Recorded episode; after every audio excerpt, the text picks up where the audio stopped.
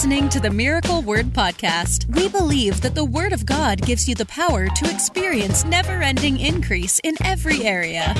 If you're ready for revelation that will take you to the next level, you're in the right place. Here's your host, evangelist, author, and founder of Miracle Word University, Ted Shuttlesworth Jr. Take a minute. Share the broadcast. We're going to jump in. And if you want to know what we're really talking about today, I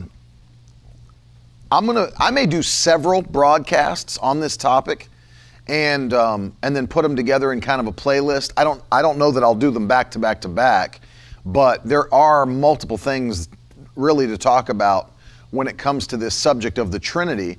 But the thing that I want to address today, for those of you that are watching, in just a moment we're going to jump in, is there is a belief system amongst Pentecostal Christians, what we would call apostolic Pentecostal, that there is no Trinity, that there's only Jesus. There is no Trinity, there's only Jesus. And I have friends that are apostolic Pentecostals. I've preached in apostolic Pentecostal churches, and this is the commonly held doctrinal belief amongst Pentecostal apostolic believers, is that there's only Jesus. There is no Trinity. There is no three in one. That's another way to say it, Pierre, is oneness Pentecostals. Oneness meaning there's one God, and it's Jesus. Jesus is God, that there's no Father, there's no Holy Spirit that's different. It's all Jesus. It's all Jesus. And so we're going to discuss that today. I'm actually going to give you 7 thoughts that will help you, and 7 things that will really open your eyes in this area. And again, this is not to vilify those that believe this way, but it does need to be taught. The Trinity is a part of Orthodox Christianity. It is a part of doctrine. And so I want to tell you why, give you 7 things to chew on today that will help you. And then there's a couple of other things that I want to deal with on the subject of the Trinity, obviously. I've had probably 3 or 4, I've probably had 3 or 4 Victory Tribe members ask me to cover the topic of the Trinity, whether in the comments or in person. I can think of at least 4 off the top of my head. So I'm finally getting around to dealing with it. Zach Wilson said, seriously, I don't know that I've literally ever heard this. Only God the Father I've heard, but not only Jesus. Yeah, Zach, this is a huge belief in Pentecostal Christianity, in that sect, which would be apostolics. That would be like the United Pentecostal Church, the UPC. They are Jesus only, meaning not only do they just baptize people in Jesus' name only, but they believe Jesus is it. Jesus is God, and Jesus is the only entity that there is. There's not 3 individuals, it's just Jesus. And we're going to deal with that today. So, obviously, within Judaism, if you're a Jew, you believe there is one God, and that's, they use that Old Testament scripture, there's one God. And so they would look at this thought process as heretical, because whether you're a Jew, a Muslim, oneness Pentecostal, any of these different religions, not to say that oneness Pentecostal is a different religion, I'm talking about Muslims, Judaism, they would look at what we believe and call it polytheism, that we believe in many gods or multiple gods. But the Trinity is not a teaching of polytheism. It's not a teaching of polytheism. We still affirm what the Bible says, that there is one God. Thank you, Luenda. That there is one God. Yes, and AJ's putting the reference up, Deuteronomy 6:4, that there is one God. But we're not claiming that there's more than one God. We're claiming that there is one God who reveals himself to us in 3 different persons. That's what we're claiming. And I know that might sound like semantics to you that are just logging on and say, well, you're still saying there's 3 gods. We're not saying there's 3 gods. We're saying that there's one God who reveals himself to his people in three persons. And so we're going to explain that today, and I'll show it to you from the New Testament. I'm going to show you why we believe. And these are 7 different thoughts to chew on. And of course, as Pastor David Rensel is putting there in the comments as well, Deuteronomy 6:4, the Lord your God is one God. And of course, that's why Judaism would claim that the belief of the Trinity is polytheism. Same with Muslims. You know, they say the same thing. They say the exact same thing. And of course, those in the sect of Pentecostal Christianity, Apostolic Christianity, United Pentecostal Church, Oneness Pentecostals, would basically say the same thing, that there is one God, but it is one God. It is Jesus Christ. He is God. And of course, I believe Jesus Christ is God. I just did a broadcast on this. What was it, like middle of last week, Tiff? We did that, dealing with the fact that Jesus is God, or was it Friday? But we basically dealt with two things, the deity of Christ, and we dealt with, it was the 3 beliefs that you have to have as a Christian. The non-negotiable Christian beliefs. Number 1, Jesus is God. You have to believe that. The Bible teaches it. You can't be saved without believing that. Number 2, that he was resurrected from the dead, raised from the dead.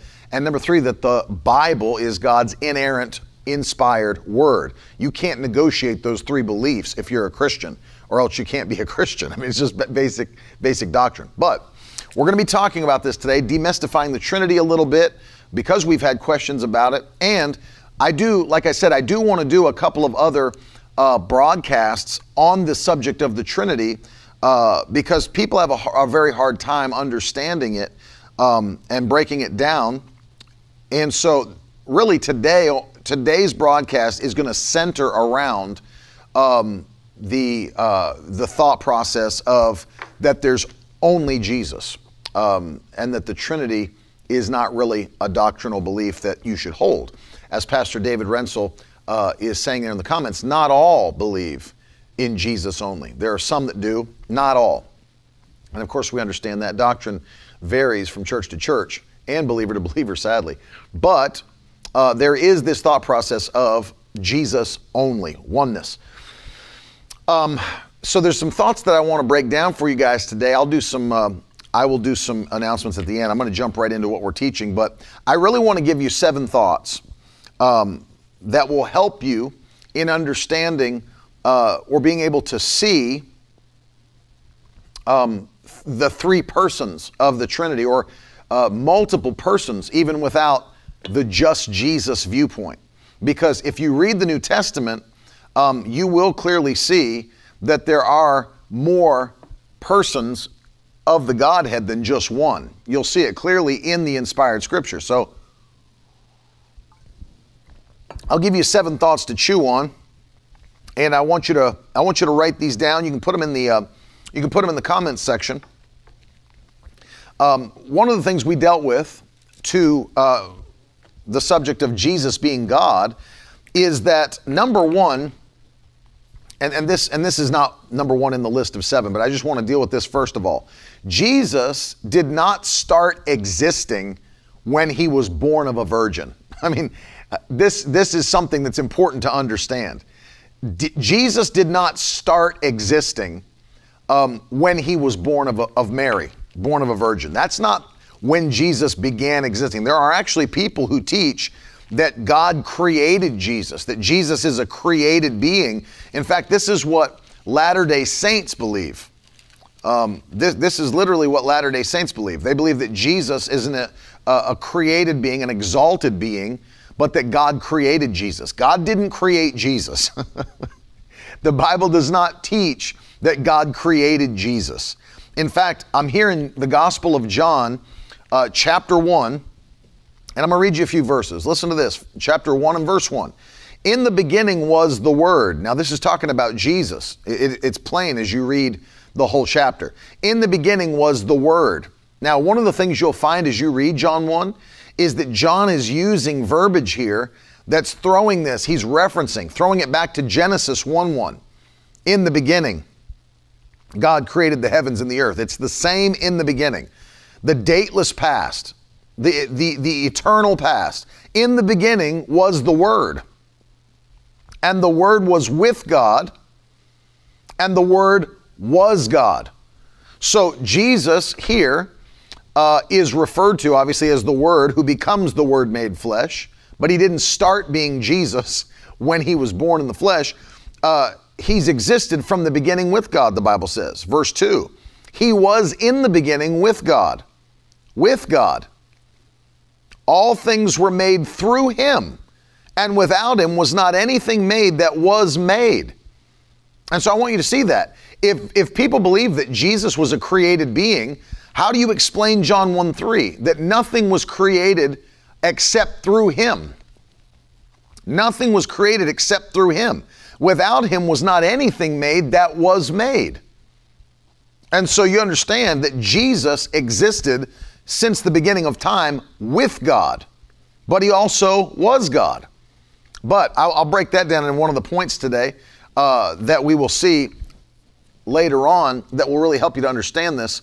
And I love the verbiage. I love the Greek language that was written, that the Holy Spirit inspired. It really breaks it down. And I'm going to show you some things you may not have seen before. You probably haven't. But it'll open your eyes. Very, very interesting thought on John 1:1 a little bit later. And so Jesus was not a created being. I don't ever want people to think that. You know, it's like, well, there was God in the Old Testament, and then we came into the New Testament, and God chose to create Jesus. No, Jesus was not created for the New Testament. He was the Word that's eternal that came into a flesh body. He came into a flesh body. He revealed himself as a man in the New Testament for the purpose of redemption. But it's not that he just started existing. He's always been there. He's always existed. There's nothing in the world or universe that you see that was not created through Jesus, the Bible says, through Jesus Christ. And so he was in the beginning with God. So Jesus is eternal. And of course we believe Jesus is God, but he's also not the same person revealed as God the Father, and he's not the same person revealed as the Holy Spirit of God. They are three persons. It's funny to me that, like, we believe that God is omnipotent. We believe that he can do anything. We believe, except violate his word. He can raise the dead. He can cause demons to flee. He can open blind eyes. He can do the impossible. He just can't reveal himself to us in three persons. I mean, that's one of the things that makes me laugh. It's like, we'll talk about how powerful and all the things he's able to do, and he can do exceeding abundantly and above all you can ask, think, you know, whatever. You can go through all the verses on God's omnipotence and all the things that he can do, except reveal himself to us in three different persons. Of course he can do that, and he has done it. But I'll also say this, you may not have heard this term. This is not to say that we believe that he was three different people at three different times, right? So one of the things I want you to see, it's not that he became three different people. You know, there's this thought process that you may or may not have heard of. It's called modalism, that in the Old Testament, he was Jehovah. He was God the Father, Yahweh. In the New Testament gospel period, he became Jesus. And then after his resurrection and ascension into heaven, he became the Holy Spirit, and that's who fills the body of Christ. Three persons revealed, but he was only ever one at a time. That's not what we believe. That's not what we believe. He has always existed as three persons revealed, but still one God revealed in three persons. That's what the Trinity is. God in three persons. Okay, so we're gonna get into that. You can do a plain reading of the New Testament and see the multiple persons of the Godhead described in Scripture plainly. You don't have to read into it. It's funny to me, like, when things are plain, people want to mystify them or turn them into, and by the way, this violates one of the laws of interpreting Scripture. If Scripture is plainly stated, unless you can clearly see it's an allegory or poetical in nature, or you can see that it's somehow like a parable. It's something that's obviously that didn't truly happen. For example, Jesus told parables, and we know that they aren't stories that actually happened in history. He's telling a parable for the point of teaching a point. One of the ways we know it, in parables, Jesus never uses names. He doesn't name the people in the parables. But when Jesus tells a story that truly happened, he'll use names. Like, for example, the rich man and Lazarus. That's not a parable. That's a story that Jesus told that actually took place. The rich man and Lazarus. So, unless you can see that something's poetic in nature, it's allegory, it's, you know, for example, we don't believe, like Proverbs says, that wisdom, although personified in Proverbs as a woman walking in the streets, calling out to people, we don't believe that wisdom is an actual woman somewhere in the universe, that we're searching for this woman who is wisdom. No, it's just in that poetic form. You know, the Bible sometimes personifies traits as a person, you know, wisdom being one in the book of Proverbs. And when they find me, you know, long life is in her right hand and riches and honor in her left hand. So you understand that sometimes things are personified and you understand them as poetic, you understand them as allegory, but it's not how you're supposed to look at them and say, yeah, wisdom, the Bible says wisdom's a woman and we're looking for that woman. She's here somewhere. No, we know that when you read scripture, that there are different ways, there are different things that are in scripture that you have to take the form into account. Is it a prophecy? Is it a narrative? Is it a prayer? Is it a command? Is it poetry? You understand? There's different ways to see the different things in scripture. So one of the things, exactly. And I believe that's one of the questions Chapman John asked, how many will we see in heaven? We'll see, I believe, the three persons of the Trinity in heaven. And the Bible actually says in 1 John 5:7, there are three that bear record in heaven. Not one, there are three. And so we'll deal with that, some of that today. I'm gonna give you these 7 thoughts. But when we read the Bible, we read it plainly unless there's no way to read it plainly. Meaning we read it literally unless there's no way to read it literally, right? For example, if we get together in fellowship with each other, am I an actual blade and you an actual blade, or are we people? Because if you read the book of Proverbs, the Bible says, as iron sharpens iron, so a friend sharpens a friend. So am I actual iron? Am I actually a blade that you're to sharpen when you come to? No, we know we're not blades. We know we're not iron. We're people. We're made of flesh, bone, and blood. But we understand the principle there, that we are to hone each other, that we're to build each other up, that we're to sharpen one another, and we're supposed to encourage one another. See, so unless you can't read something literally, you should read something literally. Do I believe, I'll give you another example. When John the Revelator is on the island of Patmos, exiled, and he turns to see who is speaking to him, do I believe that he turned and saw actually Jesus? Yes, because he said he did. He said he did. Do I believe it? Yes. Do I believe that he saw Jesus shining in glory? Yes, I do, because he said he did. Do I believe that he saw him with hair that was white like wool? Yes, because he said he did. There's no reason to not believe John when he said he saw the glorified Christ whose hair was white like wool, as white as snow. So you go through these different areas and you can see. So as we read the New Testament and we start to look at some of these things, they're plain. They're plain, and there's no reason to not read them plainly. So let me give you 7 things to chew on from the New Testament to help you see this. There are certain things in the New Testament that help you to see all of the persons of the Trinity in one. Also, sometimes 2 of the persons at once, just depending on the passage. So let me give them to you. 7 things to chew on. Number 1, I'm going to put it in the comments section. Number 1. Acts 10:38, all 3 persons of the Trinity listed in 1 verse of scripture. Acts 10:38. Let's read it together. Acts 10:38. This is obviously the good news that Peter's preaching to the Cornelius' household. It says, how God, there's one, anointed Jesus of Nazareth, that's two, with the Holy Spirit and with power, that's three. So we see all three. And he went about doing good, healing all who were oppressed by the devil, for God was with him.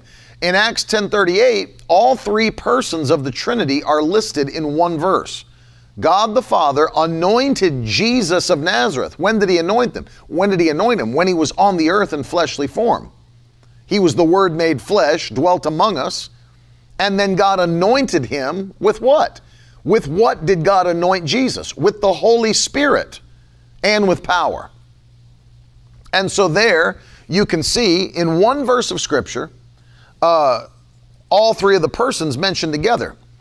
Now, to say that Jesus is not God is heretical. He is God, but he's not the Father. He's not the Father. So Jesus himself makes that plain in New Testament when he's talking to people about the Father.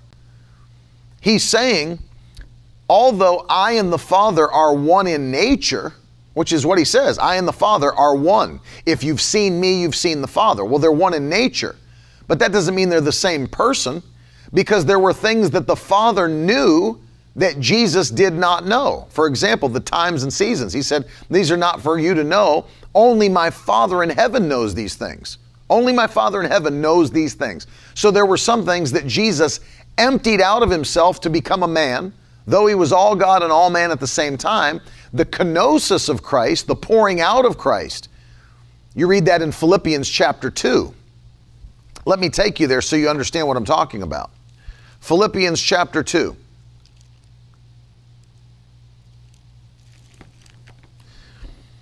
Christ was in heaven with God since the beginning. He's never not existed. And he's never been the same person as God the Father, who we would call Jehovah or Yahweh. It's not the same person. But I want you to see this passage here in Philippians chapter 2. I know, that's why I'm doing a broadcast on it, Nancy. I'm breaking it down. In Philippians chapter 2 and verse 5, have this mind among yourselves, which is yours in Christ Jesus, who though he was in the form of God, did not count equality with God a thing to be grasped. But he emptied himself. This is the kenosis of Christ. He emptied himself by taking the form of a servant, being born in the likeness of men, and being found in human form, he humbled himself by becoming obedient to the point of death, even death on a cross. Therefore, God has highly exalted him. You see that? And bestowed on him the name that is above every name, so that at the name of Jesus, every knee should bow in heaven and on earth and under the earth, and every tongue confess that Jesus Christ is Lord to the glory of God the Father.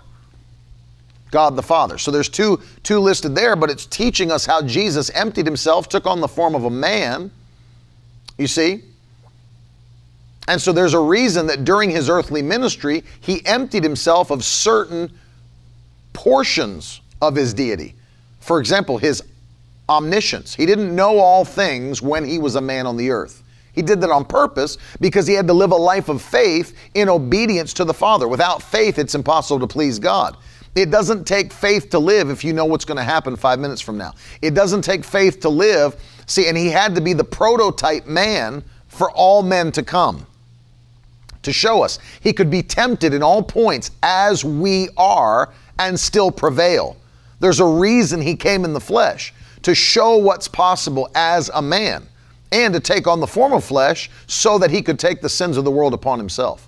Pastor David asks, what's the story with a spirit? You can't see a spirit with your natural eyes. That's not necessarily true. There were times all throughout the Bible people saw spirit beings with their natural eyes. How do you think Elisha was able to see the chariots of heaven and the angels come to get Elijah when he went away? They were able to see it. When they took Peter, James, and John went up onto the mountain of transfiguration, they were able to see spirits. You can see spirits. They're not invisible. You can see them. We don't always see them, but you can see them. There's places throughout the entire Bible where people saw angels, saw spirit beings. How do you see, Moses in the cleft of the rock? God went by him and he allowed him to see the back of him. You can see spirit beings. They can be visible. They can be visible. And so as we see this, understand that although Jesus is God, he came in the form of flesh. But here, wow, and this is where you want to see it the most. When he's on the earth, we have example after example of the persons of the Trinity as separate persons, same God, they're one God, but manifested in different persons. So the first one we see is Acts 10:38, all three in one. God the Father anointed Jesus with the Holy Ghost, three people. Now, that's obviously a reference to when Jesus was baptized in the Jordan River by John the Baptist. So I want to take you there. Go with me to Luke chapter 3. This is going to be number 2. Luke chapter 3. And I know it's a deep subject to try to tackle in an hour broadcast, but I think you can clearly see these examples in the New Testament, that there's no reason to try to go and mystify the things that are plainly written in Scripture. There's no reason to mystify them. There's no reason to try to make them say something they don't say in the text for the purpose of creating a doctrine that's not in the Bible. So in Luke chapter 3, for example, Jesus comes to the Jordan River where John the Baptist is baptizing men and women, and says that he needs to be baptized. John doesn't want to do it initially, and then Jesus tells him it must be done. So I want you to see this. Let's look at Luke chapter 3, verses 21 and 22. Listen to this. Now when all the people were baptized, and when Jesus also had been baptized, and was praying, the heavens were opened. The heavens were opened. Now look at this. And the Holy Spirit descended on him in bodily form, like a dove would descend. The Bible's not telling us the Holy Spirit's a dove. It said he descended in the same way that a dove would descend. The Holy Spirit, now listen to this. This is powerful. The Holy Spirit descended upon him in bodily form, like a dove, and a voice came from heaven. Didn't come out of Christ's mouth, came out of heaven. You are my beloved son. With you, I am well pleased. Now, here's another portion in Scripture where we see all three persons of the Godhead manifested separately. We see them all three manifested at the same time separately. Now here's the question for you, because this really becomes a big question. This becomes a big question for those that believe the doctrine of Jesus only or their oneness. This is a big question, because if you look at this passage of Scripture and say, well, Jesus is the only, he is the only God there is, just Jesus only. The question I have about Luke chapter 3, verses 21 and 22 is this. If that's true, who remained in heaven? Who remained in heaven? Because you have to believe one of two things. Number one, that God, who is truly God, was still in heaven, and that Jesus was on the earth in a flesh form, which would mean that he wasn't God in the flesh because God was remaining in heaven, which means that you have to deny the deity of Christ.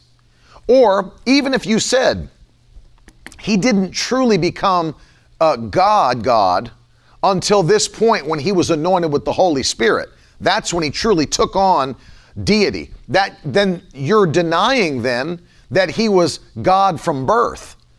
You're denying that he was God from his virgin birth, and for 30 years of his life, he was only a man. You'd have to deny, and then in that case, if he was not God in the flesh, then how could he be a sinless being that was able to take the sins of the world upon himself? See, that belief system not only destroys the deity of Christ, it destroys the gospel message. Because if Jesus, and I dealt with this when we were talking about the three non-negotiable beliefs that every Christian has to have, when you deal with the deity of Christ, if you don't believe he's God, if you don't believe he was born of a virgin, if you don't believe that the Holy Spirit impregnated Mary, if you don't believe that he was born as a sinless individual, then he's not qualified to take the sins of the world upon himself and redeem mankind. See, all of that is part of the gospel message. Born of a virgin is a massive part of the gospel message, because if he's not born of a virgin, he's born into sin like everybody else. And so then what you're saying is, if you don't believe that there are three different persons manifested as one God, then in Luke chapter 3, then you're having to argue that Jesus didn't truly become God until this moment? Well, when he received the Holy Spirit. Well, who's the Holy Spirit then? Because if Christ is God in the flesh, in the person, second person of the Trinity, he's God in the flesh, then what does he need to be anointed for? Question, why does he need to be anointed by anything? He's God. God doesn't need to be anointed.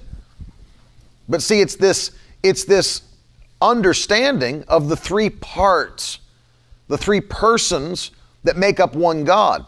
And Christ is giving us a, he's a prototype that's giving us the way or the system God wants men to function.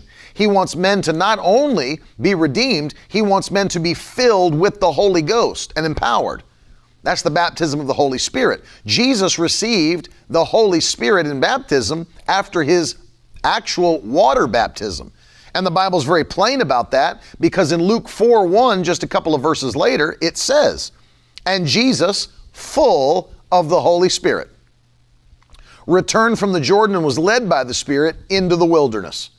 So you can clearly see that then, that after his baptism, he was baptized in the Holy Ghost and now full of the Holy Spirit. Well, that's, you have to understand then, that's a separate entity, because before that moment, Jesus was not filled with the Holy Spirit, or else there'd have been no point of God opening up the heavens and sending down the Holy Spirit, who came upon him in bodily form.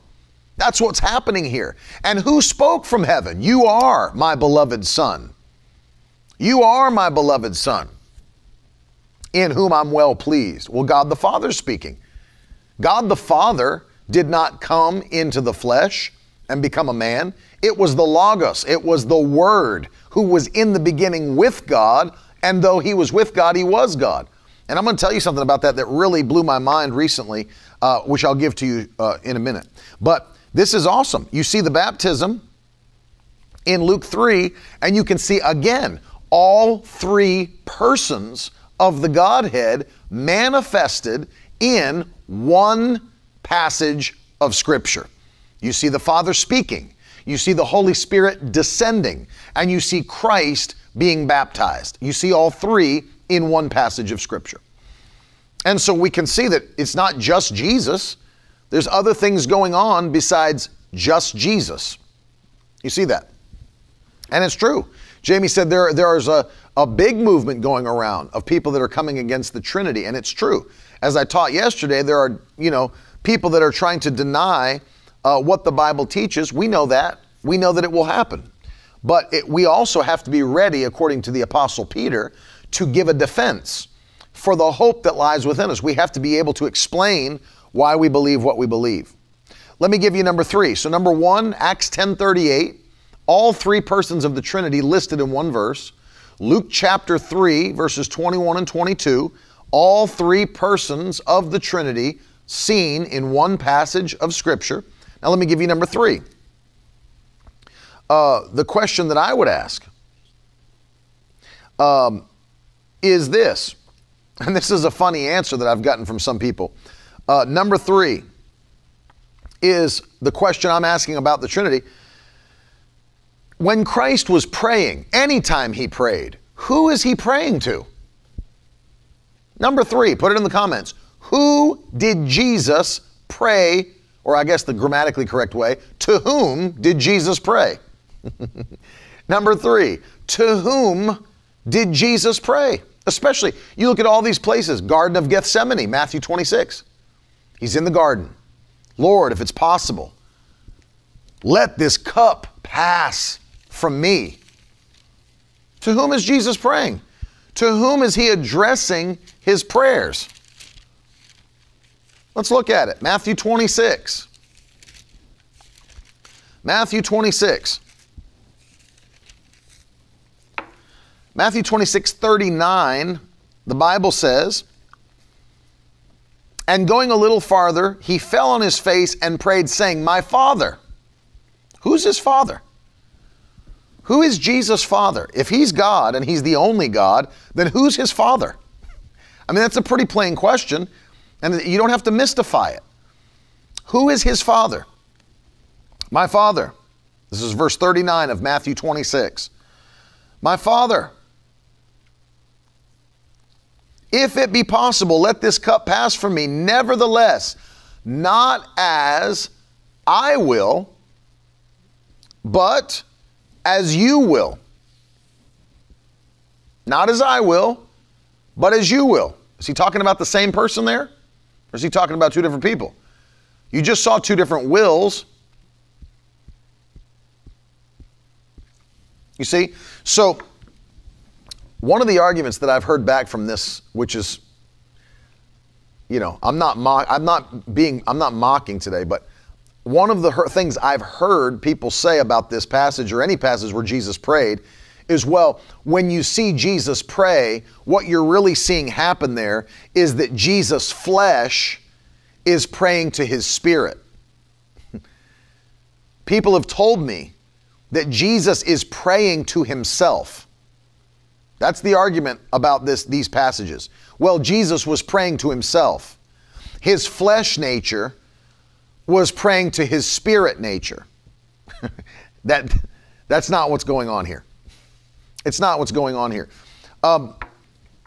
Because how do you say, Jesus said this, I can only say what I hear the Father say.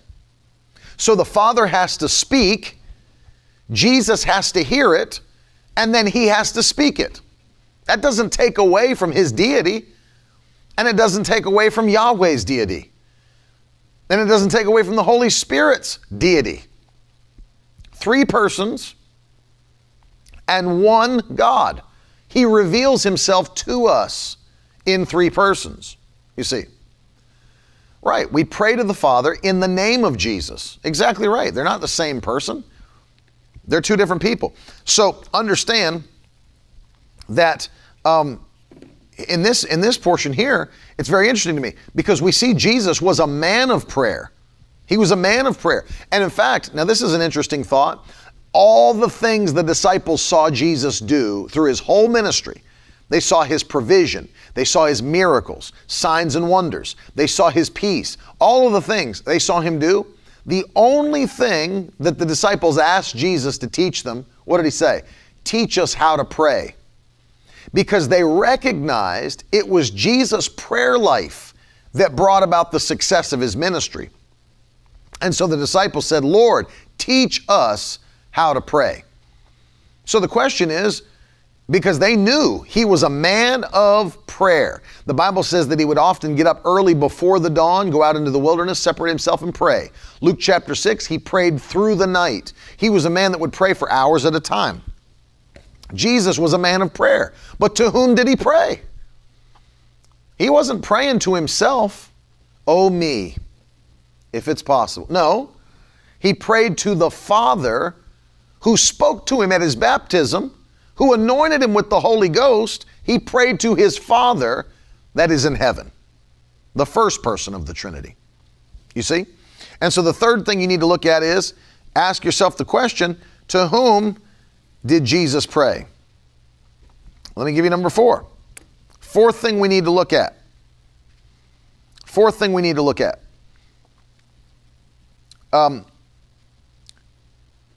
Who did Stephen see? Acts chapter 7. Question number 4. Who did Stephen see? Acts 7. Go there with me.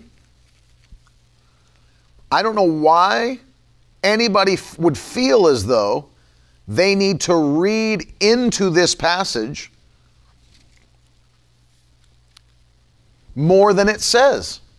And that's exactly what oneness believers have to do when they read this passage. They have to read more into it than is actually here. It's called eisegesis. They have to read their own meaning into the text instead of looking at what the text says and letting it explain itself.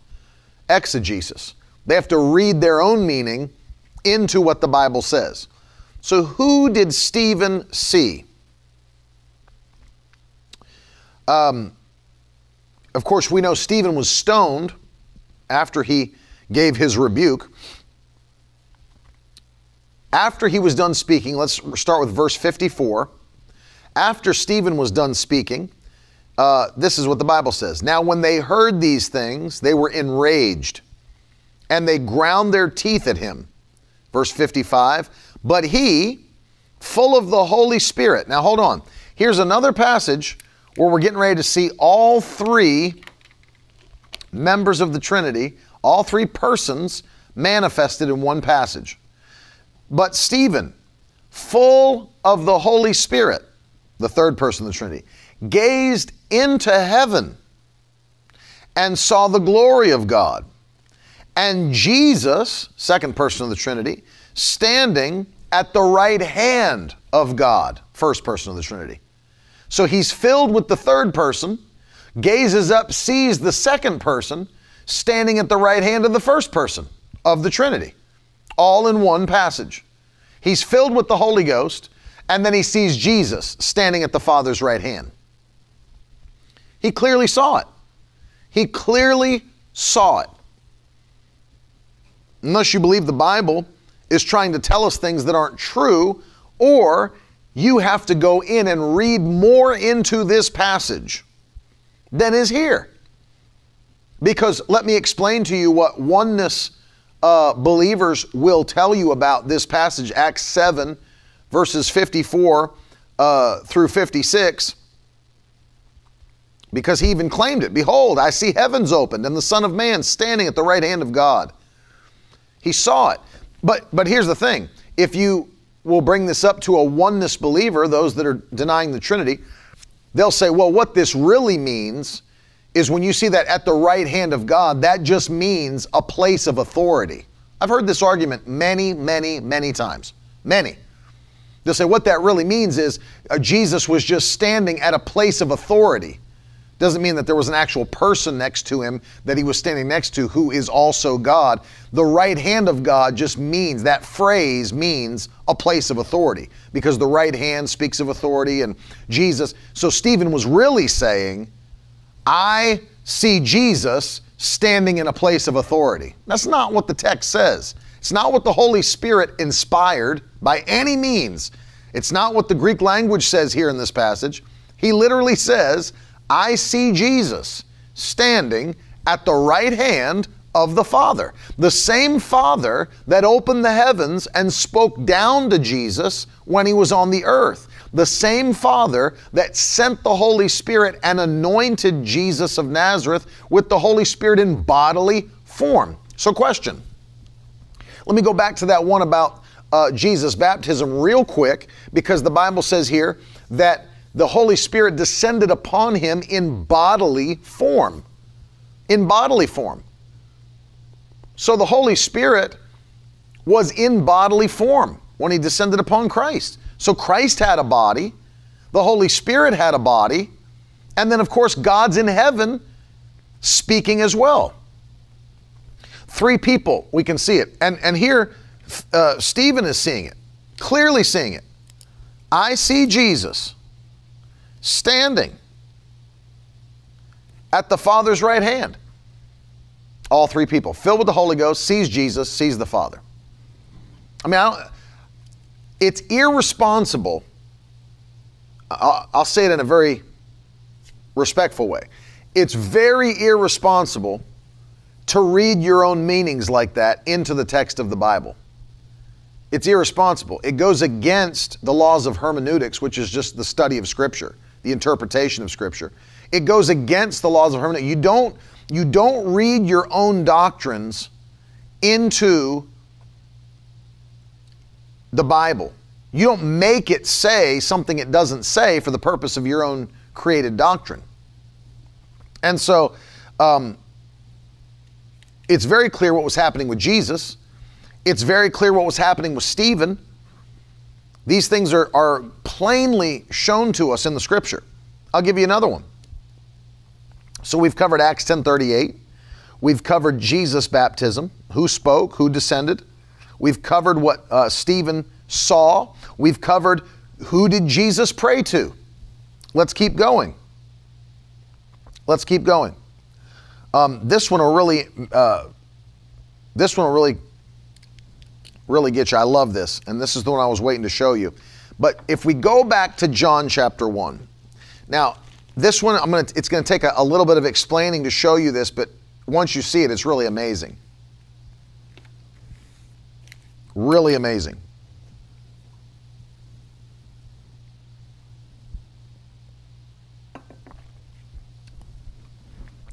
In John chapter 1,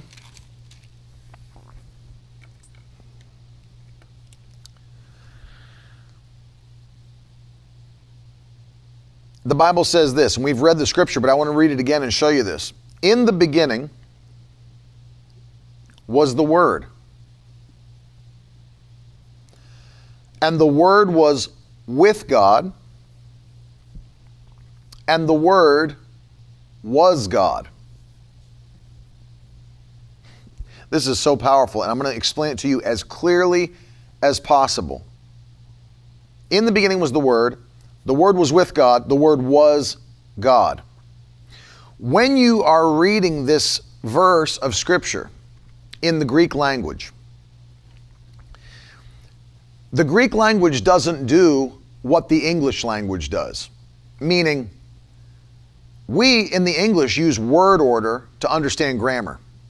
So if I were to say to you,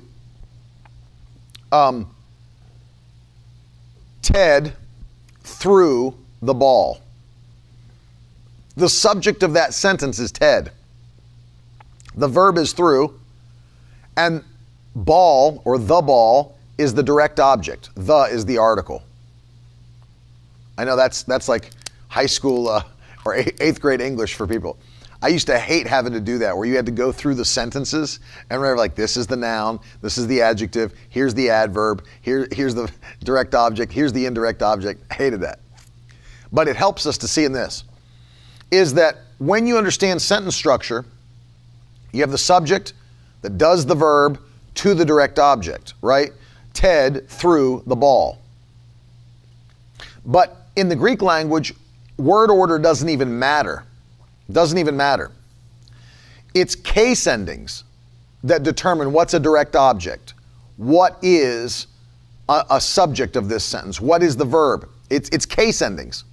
So one of the interesting things when you read John 1:1 in the original Greek language, a really weird thing they do is if somebody lists a name, like if you see Peter or Paul or Philip in the Greek, the Greeks did a weird thing. They would put an article in front of people's names. So if you read those things in the Greek language, it won't say like, and Paul was walking on the road to Damascus. It would say, and the Paul is walking on the road to Damascus. And the Peter stood up and spoke to those on the day of Pentecost. So in the Greek language, they use an article before a name, a proper noun. The Peter. And so, even with God, it will not just say God, theos, it will say the God, ha theos, in the Greek language. This is important in this verse, and I'm trying to say it as clearly as possible so you can understand this. Martin Luther had an excellent quote about John 1:1, because when you read it in the Greek language, it's very cool, because the word, logos, is the subject of the sentence. But it's really cool because it also uses the word God, and the Word was with God, and the Word was God. Although God is also another proper noun, it's another person there, it's very cool that in the Greek language, they didn't use the article this time to show you that there are two distinct persons. And Martin Luther said this, and it would take a whole broadcast to break this down, but this was his quote about John 1:1. The lack of the article is against Sabellianism, but word order is against Arianism. So literally, when the Holy Spirit inspired John 1:1, he did it, and this is the way I'll explain it to you without having to teach you Greek and go through these two other beliefs. When the Holy Spirit inspired John 1:1, which was written in the Greek language, he did it in such a way grammatically that it would be clear to anybody that was reading the New Testament. And by the way, that's the reason that it was written in what we call Koine Greek. It was commonplace Greek, or what some called marketplace Greek. It wasn't something that just scholars knew. It was something that the dude running the taco stand on the corner spoke. It was common, everyday Greek that everyone spoke, marketplace Greek. And the New Testament was written in marketplace Greek for everybody to understand. And when this was written, the Holy Spirit on purpose wrote it in such a way that the average dude who was not a scholar, was not a man of God, was not a priest, was not anybody that read this would have understood when they read John chapter 1 and verse 1 that the Word, or Jesus, was not the same person as God the Father. It's written even grammatically to show us that they are two separate people functioning in one purpose, or functioning in one nature. Two separate people functioning in one nature, and that blew my mind when I saw that even the grammatics, that the Holy Spirit even used grammar to show the average person of the day that Jesus is God, but he's a separate person manifested than the Father. That's mind-blowing. And Martin Luther pointed that out because there were heretical belief systems even in his time. Arianism was big, Sabellianism was big, and he showed that even the Holy Spirit, knowing all things, inspired the Word of God, even, it's amazing, even to refute false teaching and false doctrines that the Holy Spirit knew would rise up within the church and within that time and still to this day. And it's amazing. Even the way the Bible was written, I mean, that's mind-blowing. Even the way the Bible was written was done in such a way to let us know and to let us clearly see that these are not the same person, that they are two separate people. John chapter 1, I can tell you this, when I first started getting into John 1 years ago, you could spend an entire year or more in just the first chapter of John. I mean, literally, you could spend an entire year. There's so much. It's dense. Like, it's dense with revelation. It's dense with doctrine. It's dense with teaching on Christ. I mean, I remember the first time, and you've heard me tell this story, I said, Lord, I really want to see more about your word. I really want to see more about, I want you to give me revelation. I want you to, and the Lord spoke to me. He said, what you need to do is begin to pray the same prayers that Paul prayed over the church at Ephesus, what we call the Ephesians prayers. And it was from Ephesians 1 and Ephesians 3. And he said, anywhere that you see him say that you or your, put your name in there. And so I started praying that, Lord, open the eyes of my understanding. Give me a spirit of wisdom and revelation and the knowledge of you. And I began to pray it about myself. And the Lord said, before you do your devotions, before you start to study my word, pray and ask that I would open the eyes of your understanding. Pray that I would give you a spirit of wisdom and revelation and the knowledge of me. Pray that I would show you things you've never seen from my word, that you'd have divine wisdom, the mind of Christ at work. Well, I started doing that. And so when I started doing that, I can remember the very first, that was in the Believer's Authority. And of course they taught that to us at Rhema. And I started putting it into practice. And I remember still to this day, the very first time that I ever took action on that. And I was still living in Virginia. I went up to my office and I had my Bible out and I had a notebook and a pen and a highlighter. And I was ready to get a word from the Lord. And I said, I know what he told me, I'm going to do it. And so I prayed and I said, oh Lord, open the eyes of my understanding. Give me a spirit of wisdom and revelation and the knowledge of you. I just went on. I began to pray the Ephesians prayers over myself. Well, I had given myself like an hour set aside that day for study of the Bible. And my plan was, I like to go in with a plan. My plan was to read through John chapter 1 through John chapter 10. I was going to do 10 chapters in an hour. I figured you could read a chapter in 6 minutes.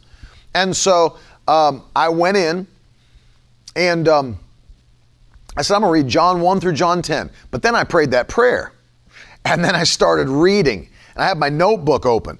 And as I'm reading, I'm seeing stuff I've never seen before. Just going through, seeing stuff I've never seen before. And I'm like scribbling notes in my notebook furiously. I'm going page after page, I must have taken like 12 pages of notes on that day. And I happened to look down at my watch to check the time. And it was already an hour and 7 minutes had blown by. And I looked down at my Bible and I'm still in John chapter 1. Still in John chapter 1. And I'm looking at the thing like, I just took 12 pages of notes and I haven't even left the first chapter of John yet. There was all of that coming out of the Word into my spirit by revelation of the Holy Spirit, by just asking Him to open the eyes of my understanding, giving me a spirit of wisdom and revelation. And you begin to see things that you've never seen before. Things you've never seen before that blow your mind. Well, that's because it's so dense. The Word of God can never be exhausted. I want you to put this in the comments today. You cannot exhaust the Word of God. You cannot exhaust the Word of God. Pop that in. Pop that into the comment section. You cannot exhaust the Word of God. It's powerful, man. There's so much.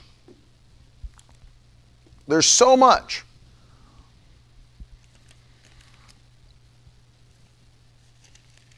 In God's Word. I want you to go with me to 1 John chapter 5. There's so much in God's Word, man.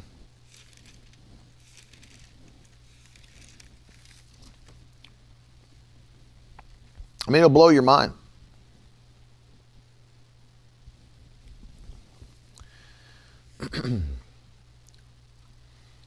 Put it in the comments. You cannot exhaust God's Word. We're going to go to 1 John 5.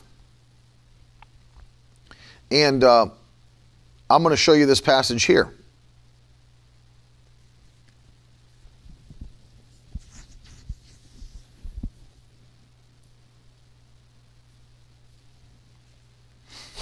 First John 5, 7 and 8. The Bible says, 1 John 5, 7 and 8, for there are three that bear witness in heaven, the Father, the Word, and the Holy Spirit. These three are one. And there are three that bear witness on earth, the Spirit, the water, and the blood. And these three agree as one. You see that? 1 John 5, 7, there are three that bear witness in heaven, the Father, the Word, and the Holy Spirit. These three are one. There are three that bear witness on earth, the Spirit, the water, and the blood. These three agree as one.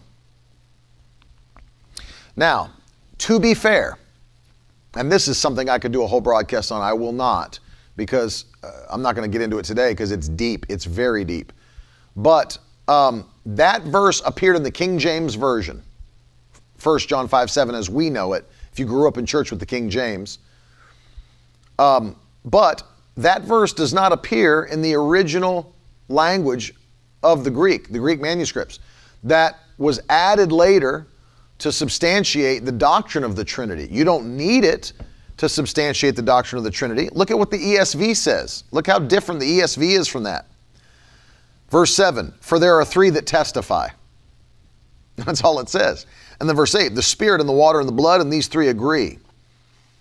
And so there's something called the Comma Johanneum, which there's huge, there are whole books written about that. I won't get into it today, but to be fair, and I will be fair on this point, what I just read from the King James Version or the New King James Version is not found in the original Greek language of the New Testament.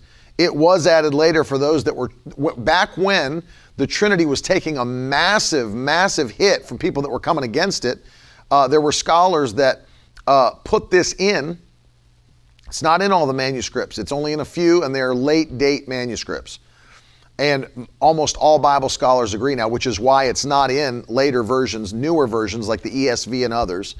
Almost all Bible scholars, including F.F. Bruce, Bruce Metzger, all those that were like serious translation Bible scholars agree that it was not something originally put in the text by the apostle. But in what does occur is this: there are three that testify. There are three that testify. It doesn't say there's one that testifies. It says there's three. Not one, three. And so it doesn't really matter where you look in the New Testament, 1 John 5:7 included, it's pretty clear in all of these different verses that there are multiple persons at work. Multiple persons at work. Three that we see. The Father, the Word, and the Holy Spirit. The Father, Christ Jesus, and the Holy Spirit. When Jesus is on the cross, I'll give you another one to think about. I've given you six. I'll give you this. This can be seven. I could give you more, but I want you to think about this. When Jesus is on the cross, what does he say in the last moments of his life on the earth? What does he say? He looks up into heaven. A couple of things. Once again, he starts talking to the Father. Now, he's already God. Who's he talking to? But once again, he's talking to his Father, and he says, my Father, why have you forsaken me? Now, this is an interesting passage, because what does that even mean if you believe in the oneness doctrine? People may not have thought about this one, but it's important to think about. My Father, why have you forsaken me? So stop right there. To forsake, to leave, right? Does that mean that Jesus ceased being God on the cross? No. No, it does not. Doesn't mean that Jesus ceased being God, but if there's no one else other than him, then who forsook him? And what does it mean for him on the cross? Because if there is nobody else but Christ, and he says, my Father, why have you forsaken me? So that to turn his back, turned his back on Christ, does that mean that in the moment he stopped becoming God or stopped being God? What did he become? See, if you don't understand the Trinity, there's important parts of redemption that you cannot explain or understand. So he doesn't just say, my Father, why have you forsaken me? He goes on to say, and I could deal with that, Father, forgive them, they don't know what they do. But let's go further. He says, Father, into your hands I commit my spirit. Think there. Father, into your hands. So, okay, you would have to then, once again, read a bunch of weird stuff into the Bible to make that verse mean something else other than what it actually says. I'm getting ready to give up the ghost. I'm getting ready to give up the ghost.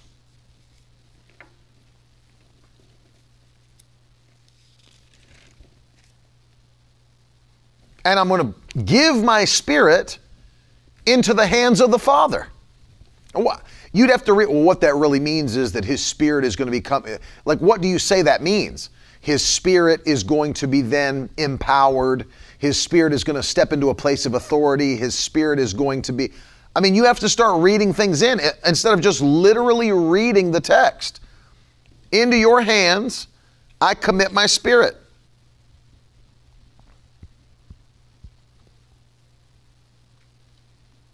Luke 23. Let's look at it. Luke 23 and verse 46. Listen to it. After he says, Father, forgive them. After he tells the thief, today you'll be with me in paradise. He goes on to say, verse 46, and I love this part, while the sun's light failed and the curtain of the temple was torn in two. That's a powerful moment. Then Jesus, calling out with a loud voice, said, Father, into your hands I commit my spirit. And having said this, he breathed his last. So catch that today. Very plain. Who was he committing his spirit to? If he's God, who's he talking to, and where's who's he giving his spirit over to? You see what I mean? There are so many places in the New Testament text. And someone, I believe it was Pastor David, asked earlier, so why didn't the Jews believe this in the Old Testament? Well, see, we don't believe, the main difference between Judaism and Christianity is we don't look at the Old Testament as the only word of God.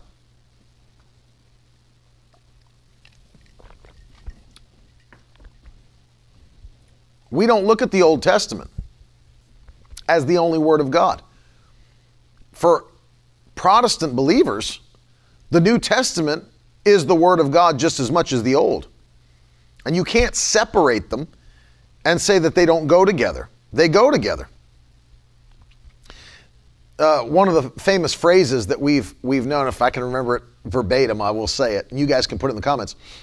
The Old Testament is the new concealed, and the New Testament is the old revealed. Put that in the comments section. The Old Testament is the new concealed, and the New Testament is the old revealed. So all of those things, like for example, the Messiah spoken of many times in the Old Testament, Messianic prophecy, There's over 270 prophecies and ramifications for the Messiah in the Old Testament. 270. All of them came to pass about Jesus Christ. So when you read Isaiah 53, and you read about the Messiah, who's that speaking of? It's not speaking of God the Father. It's not. In fact, if you haven't watched this, you should go watch on YouTube Dr. John MacArthur sit down and explain to Ben Shapiro Isaiah 53. Dr. John MacArthur, a Protestant pastor, explaining to Orthodox Jew Ben Shapiro Isaiah 53 and how the Messiah could be no one else other than Jesus Christ. Powerful. I cried, and I'm not even a crier. I cried during that video. That's how powerful it was. The Old Testament is the new concealed, and the New Testament is the old revealed. And so you look at the Messiah. The Messiah is not God the Father. And again, it was just search John MacArthur, Ben Shapiro, Leslie, and you'll find it. John MacArthur, Ben Shapiro, and you'll see the video where he explains Isaiah 53. I believe they've actually clipped that out so that you can watch just that part. Powerful. Powerful. The Old Testament is the new concealed. The New Testament is the old revealed. And so they work together. My Christianity is not based on what Jews believe. They don't believe Christ is the Messiah. They don't believe the New Testament is God's word. But I don't believe that the Messiah spoken of in the Old Testament was God the Father. It's not God the Father. But again, I'm not saying there's not one God. because the Bible teaches that there is one God. We quoted Deuteronomy chapter 6. We believe there's one God. We just believe that he reveals himself in three persons. I'll give you an example, I think, if Pastor David's still on. One of the things that we can see in the Old Testament, we can clearly see the Holy Spirit in activation. We see that. The Bible says when God was choosing people to build the temple, who did he anoint? Bezalel. The Bible says Bezalel was filled with the Holy Spirit. That's Old Testament. Bezalel was filled with the Holy Spirit to do the work of God. Now, he wasn't filled with God the Father. He was filled with the Holy Spirit. That's Old Testament. The Jews wrote that, and the Jews kept it by the table in the temple. Bezalel, filled with the Holy Ghost. Well, that's the third person of the Trinity. I mean, do you think that the Jews believed that God the Father filled Bezalel? I can't speak to that. I'm not a Jewish scholar, and I honestly don't know what the rabbis would teach in regards to that. But you can see the Holy Spirit at work in the Old Testament. And I believe if you study, you can actually see appearances of Christ in the Old Testament. Who did Joshua? Who did Joshua see, the commander of the Lord's army, if not Jesus Christ? You go read that one. Who did Joshua see, the commander of the Lord's army, if not Jesus Christ? Because the Bible tells us who Jesus is. He's the Lord of hosts. Newer translations, he's the Lord of heaven's armies. He's the commander of heaven's armies, Christ is. Joshua had an encounter with the commander of the Lord's armies in the Old Testament. I believe it was a pre-incarnate Christ. You could make a strong argument. Now, I'm not saying that this is, I never preach or teach this as, dogmatically as doctrine, but you could make a strong argument that Melchizedek was a Christophany, an appearance of Christ in the Old Testament. You could make a strong argument for that. Strong argument. Not everybody believes that, but you could do it. Based on what it says, and based on what it says that he did for Abraham, and based on what Abraham did for him. And who is this man, Melchizedek, that's called King of Righteousness, King of Salem, which is King of Peace? Who is this, whose name means King of Righteousness, who was the King of Peace, who was a priest unto God? Before the priesthood even existed, there was no law of Moses. There was no Levitical priesthood. There was no tribe of Levi. So who is this priest, and where did he come from, and how does he have no beginning and have no end?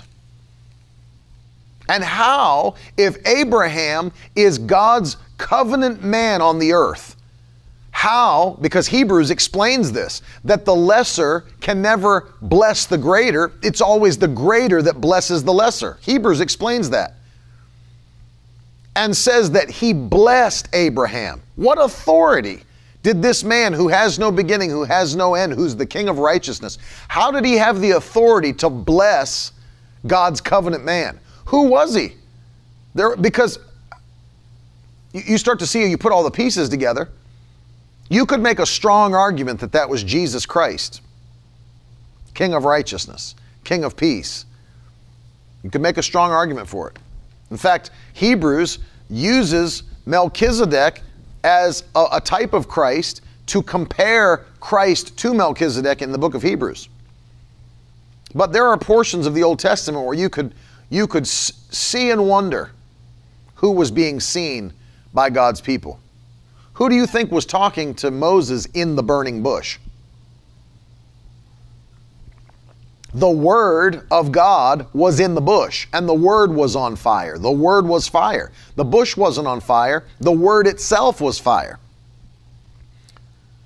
And Jeremiah heard multiple times from God that he said, your word is like fire shut up in my bones. God said to Jeremiah, I'll put my word in your mouth. It will be like fire, and I will make the people dry wood. When Elijah talked to God in heaven and God talked back, the fire came down. The Word of God is the fire of God. I believe it wasn't God the Father speaking to Moses in the bush. I believe it was a pre-incarnate Christ giving the word to Moses. You know how I know, or why I believe it so strongly, is because the same thing that Jesus, my belief, Jesus said to Moses in the bush, "Who should I tell Pharaoh sent me?" Tell him, "I am that I am has sent you." Tell him, "I am that I am has sent you." Okay, now go to the garden when the soldiers come to take Jesus away. He said, "Who are you looking for?" And they said, "Jesus of Nazareth." And he said, "I am." Jesus was identifying himself as the same person that God told Moses to tell Pharaoh was coming. I am that I am. Jesus used the same language in the Garden of Gethsemane. "Who are you looking for?" Jesus. No, I am. And when he said that, that's when they all fell down on their backsides. When he revealed his divine nature in the Garden of Gethsemane and said, "I am," and they all fell back because he just revealed his divine nature to the guards. The same person in the garden was the same one in the bush. That's me. That's my belief. I'm not preaching that as doctrine or dogma. I'm just saying it's my belief that who was in the bush was a pre-incarnate word of God to Moses. Amen. And so there's a lot to chew on in this, but the Trinity's not some obscure thing. It's taught throughout the New Testament. But I believe you can see pictures of it in the Old. You can clearly see God the Father, and you can clearly see the Holy Spirit. And my opinion is you can see examples of Christ in the Old. I mean, powerful thoughts. But the reason I say this, so many are, you know, if we don't believe what the Bible teaches, see, here's part of it. And I'm Pentecostal, as you know. But one of the things that's being hammered in our generation is this message of the baptism of the Holy Spirit. And here's really the problem. And I'm going to pray for you here at the end of the broadcast. And here's why. This is why this is important today. Let me bring it now to the practical. I've shown you the study part of it, but let me bring it to the practical. The reason why this is so important is because in our day and age, there are so many churches, pastors, and believers who want to teach us that either the baptism of the Holy Spirit is not a real thing, they're cessationists, or they want to teach us that the baptism of the Holy Spirit's not for everybody, or that it's not important, period. And one of the arguments that they will use, now, oneness Pentecostals don't do this because they believe in being baptized in the Holy Ghost, they believe in speaking in tongues. But one of the arguments that they will use about this is that there is no need for the baptism of the Holy Spirit because at salvation, every believer not only receives Christ, but they receive the Holy Spirit at salvation. Well, that's true. That is true. For example, when Jesus was resurrected, said to his apostles and breathed upon them and said, "Receive ye the Holy Ghost." Well, they didn't get baptized in the Holy Ghost at that moment. They got saved at that moment. They got saved at that moment. They had to wait till the day of Pentecost to be baptized in the Holy Ghost and receive power from heaven. When Philip preached to Samaria, and the whole city was saved, they got saved. They were baptized in the name of Jesus Christ. But he still called for Peter and John to come from Jerusalem to Samaria. What was the purpose of them coming? So that they could lay their hands on all the new believers and get them baptized in the Holy Spirit. You see what I mean? And so there is a subsequent experience of being baptized in the Holy Ghost. Speaking in tongues is for today. The gifts of the Spirit are for today. They've not ceased in their operation. God didn't stop what he was doing on the day of Pentecost because the last original apostle died. None of that is in Scripture. None of that is in Scripture.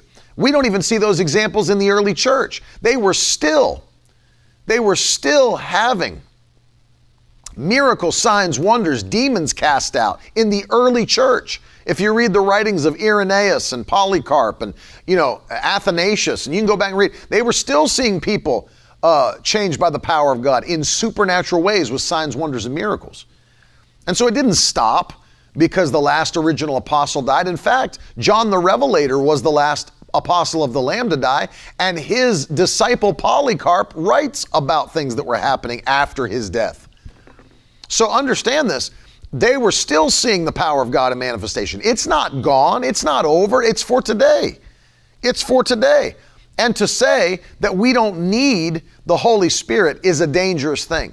To say that they don't need... Where someone's asking on YouTube, where do they base their saying that there's no Holy Ghost today? They'll go to 1 Corinthians and use that verse of scripture that says tongues will cease and miracles will cease and all these things. They'll use that to say, well, they've ceased. But that's obviously talking about when we get to heaven. You won't need to talk in tongues when we get to heaven. You won't need miracles, signs, and wonders when we get to heaven. But still today we need them. Still today we need them. And write that, scroll up to that. I'd like to see that resource. Tyler, Pastor Tyler was putting theirs. Dr. Michael Heiser makes a case for Trinitarian thought in the Old Testament Judaism. Copy and paste that onto a document for me. I'll go look that up and use that resource. Thank you, Tyler. I appreciate it. I always like looking at that, at new stuff. But now understand this. There's never been more important time to understand the function of the Trinity in our own lives. This stuff's not just doctrine. This right here is practicality for the everyday believer. It's not we're just sitting around talking about the fact that there's three persons in the Trinity. It's the fact that all three play a part in our lives as believers. That God the Father, He is still Yahweh. He's still Jehovah. He's Jehovah Jireh. He's Jehovah Rapha. He's Jehovah Sitkanu. He's Jehovah Nissi. He's Jehovah Shalom. He's still God. He's still God. Jehovah, He sits upon the throne. There's no God like unto our God. Jesus Christ, still at work today. He's preparing a place for you. He's making intercession for you. His blood is an ever-present sacrifice in the presence of God, and it speaks for you today. The blood of Jesus is eternal, and it speaks for you and to you today. And the Holy Spirit given to the church for these final hours of time, that Pentecostal experience that we can see via the book of Acts was God's design and His desire for every new believer that came into the body of Christ. We don't just see it through the narrative of the book of Acts, but we see it in the great commission of Jesus Christ to His disciples. He said, go into all the world, preach the gospel to every creature. Those that believe and are baptized will be saved. Those that do not believe will be damned. And these signs will follow them that believe. Isn't that what He said? Mark chapter 16. He said, these signs will follow them that believe. Well, what kind of signs? These kinds of signs. The Bible says, in my name, they will cast out demons. They will speak in new tongues. Who is Jesus talking about? When He said that, He's talking about all the people that would be saved when you preach the gospel to the unbeliever. He said, my design for them is they will speak with new tongues. They will cast out devils. You can't make a biblical case for the fact that Jesus' desire is not that every believer be filled with the Holy Ghost. You can't make a biblical case that it's just God picks and chooses who He wants to be filled with the Holy Ghost. The third person of the Trinity is for every believer. It's for every believer. And it's God's design. Mark 16 tells us that, and the entire narrative of the book of Acts tells us the exact same thing. In Acts chapter 2, every single believer who was in the upper room was filled with the Holy Ghost. In Acts chapter 8, the Bible says that every single believer that was saved in the city of Samaria was filled with the Holy Ghost. In Acts chapter 10, when Peter preached in Cornelius's house, as he was preaching, they weren't just saved, they were all filled with the Holy Ghost. And the Jews said they received the same thing that we received on the day of Pentecost. In Acts chapter 19, all 12 men who were saved under Paul's ministry were filled with the Holy Ghost and began to speak with other tongues and prophesy. Every picture we have of New Testament salvation in the book of Acts doesn't just show people being saved, it shows them being filled with the Holy Ghost. And notice, upper room, Samaria, Cornelius's house, Acts 19 in Ephesus. There wasn't one time, and probably the best one, the best two I would say, to use as an example, Acts 8 and Acts 19. Did you ever notice that Philip nor Paul asked any of those new believers whether or not they would like to be filled with the Holy Ghost? Did you ever look at that? Philip, they saw the whole city saved, and he still called for Peter and John, who came and laid their hands on the new believers. They never took a poll and say, hey, which of you would be interested in receiving the Holy Ghost and speaking in other tongues? None of them asked that question. Guess what? When Paul went to Ephesus in Turkey and he found the 12 men, and the Bible says he baptized them in the name of Jesus Christ, as soon as he was done, he didn't ask them, now that you're saved, would you be interested in being baptized in the Holy Ghost and speaking with other tongues? He just laid his hands upon them, and they were all filled with the Holy Ghost, began to prophesy and speak with other tongues. It's God's desire. The apostles knew that's why they did it. It's why they did it. It's why they did it. Paul was filled with the Holy Ghost, and he said very plainly, I speak in tongues more than all of you. He wanted them to know, I'm not talking bad about speaking in tongues. I'm not forbidding speaking in tongues. I'm not quenching the Holy Spirit. I'm not despising prophecy. I would that all of you speak in tongues. I speak in tongues more than all of you. So Paul the apostle, filled with the Holy Ghost, he wasn't trying to minimize the manifestations or the ministry of the Holy Spirit. He was maximizing it. He was focused upon it. So much so, let me finish with this thought before I pray. So much so that he recognized it when he wrote to the Corinthians, and he said in 1 Corinthians 2:4, when I came to you, I didn't come with the enticing words of men's wisdom, but in the power and demonstration of the Holy Ghost, so that your faith would not rest in the wisdom of men, but in the power of God. Whew. See, because he knew he'd already failed when he went to Athens and got up and tried to be all smart and tried to be all philosophical and tried to use their pedestal to the unknown God as, you know, and tried to get all philosophical with them, quoting pagan poets and everything else. And nobody got saved. A few believed. Most people said, oh, we'll hear you again. Some said he was crazy. He didn't have a powerful ministry result because of what he did there by trying to use natural wisdom. So he said, I'm done with that. I'm not going to lean on natural wisdom of men. I'm leaning on the power of God. I'm going to lean on the power of God so that people's faith won't be in the wisdom of men, but in the power of the Holy Ghost. And therein lies the problem today, is that people are trying to use everything. People are trying to use everything natural in 2021.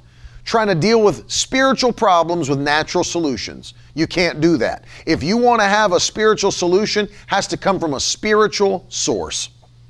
Amen. We need the Holy Ghost. We need the third person of the Trinity, the third person of the Godhead, not to just fill us, but to use us, to lead us, to guide us, and to empower us. You shall receive power when the Holy Ghost has come upon you. Hallelujah. And that's why we need the Holy Ghost. And I'm going to pray for you today. You know what I'm going to pray? I'm going to pray that God gives every one of us a fresh infilling of His mighty Holy Spirit again today. Did you know that you can not only be filled with the Holy Ghost, but the Bible teaches us that you can be refilled with the Holy Ghost? In Acts 2, they were all filled with the Spirit. But the same people in Acts 4 were all filled with the Spirit again when they gathered together to pray. Same people, same upper room believers. And the place shook when they prayed, and they all were filled with the Holy Ghost. Amen.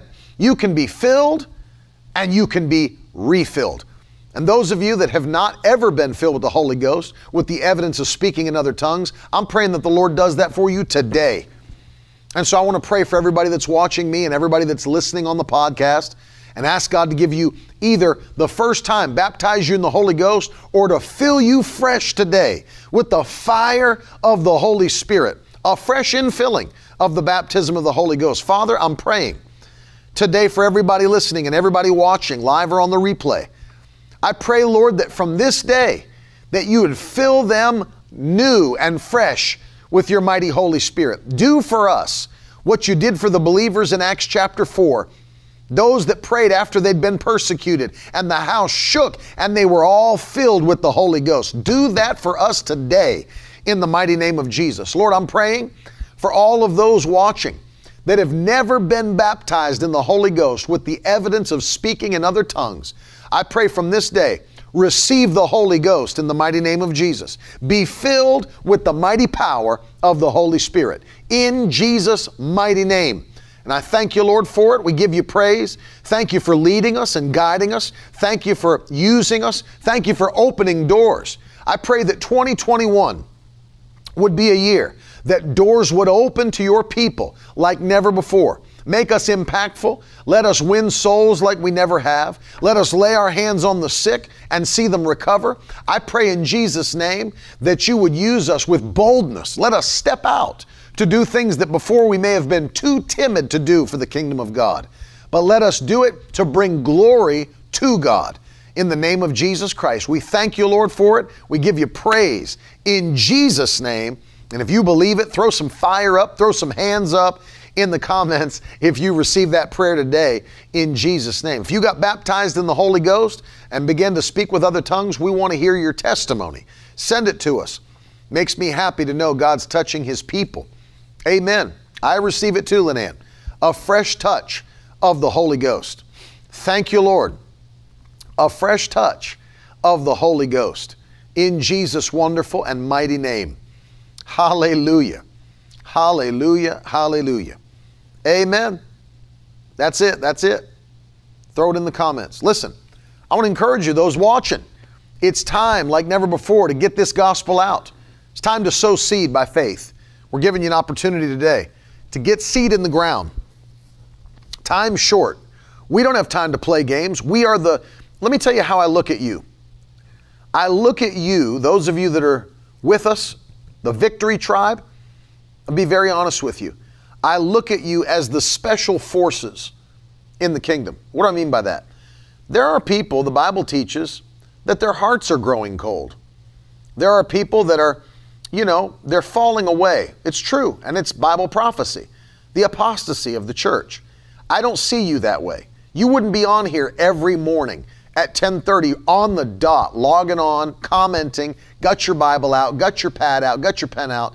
You wouldn't be on here listening and watching if you weren't hungry for the great things of God to be manifested on the earth. I see the Victory Tribe as the special forces in the kingdom. You're like David's mighty men.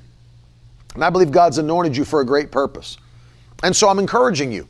That's why I believe I can go into some of these teachings that seem a little deeper, like today was a little deeper than I normally go.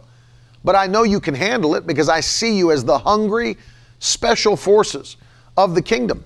You're not like those. Here's what I read. When I'm reading in 1 Corinthians and Paul's getting irritated and he's like, can we not move away from the basic teachings of Christ? Can I stop giving you milk? Can I give you some meat? Paul was frustrated by that. I don't feel that. I feel that you are the hungry, maturing Christ. And I know we have visitors that come in and new people being added all the time. I truly believe that God has anointed you and I to stand together, and that God sent you and sent me to you and you to me, that we're connected by the Spirit of God. I really believe that.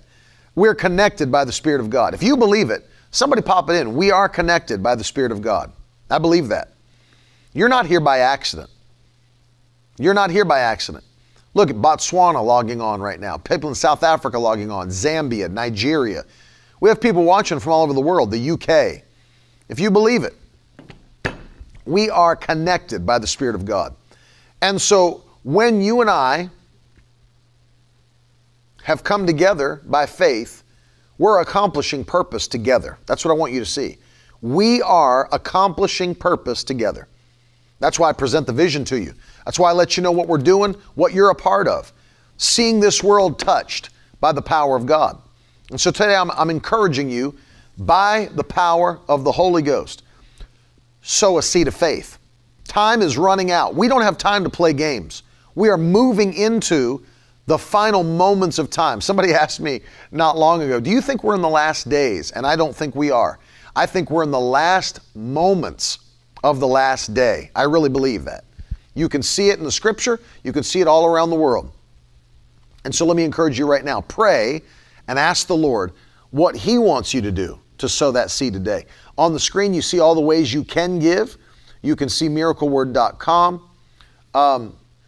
Elizabeth said, is there a place on your website that you do follow-up questions on your teachings? You can literally go to our website, and there's a contact page on the website where you can type a question and send it to us. We do receive all of them, and we can contact you. You can always send me a message on Instagram, Facebook, all the social media networks. You can follow me there. You can send me questions directly, and I'm happy to receive them. If you would like to text me or receive text messages from me, you can sign up at miracleword.com/text. miracleword.com/text. And you'll receive text messages directly from me. It doesn't come from someone else, it comes from me. And you can send me text messages as you sign up. It puts all your contact info and your name into my phone book so that we can stay connected. If you want to do that, please do it. But those of you that are watching, I'm encouraging you to not only partner with us, but to sow seed by faith, believing that God's going to use us and open doors quickly, and they're already opening. We're now around the world every week and continuing to expand, preaching the gospel all over. 180 plus million homes every week. And it's amazing what God's done in a very short period of time. He's ramping things up, and it's mind-blowing. So you can go to miracleword.com. You can use PayPal, Cash App, Venmo. You can use Zelle if you'd like to do a transfer that way. Hashtag donate on Facebook or Twitter. Sow your seed and believe God. Here's what we're doing to bless you. In the month of March, I'm going to send you Kenneth Hagin's book, The Will of God in Prayer. It's a really, really powerful book on the subject of prayer, and he was a man of prayer. For everybody that's partnering with us in March, I'm going to send you this. Go to miracleword.com/offer, fill out the form, and you will get it.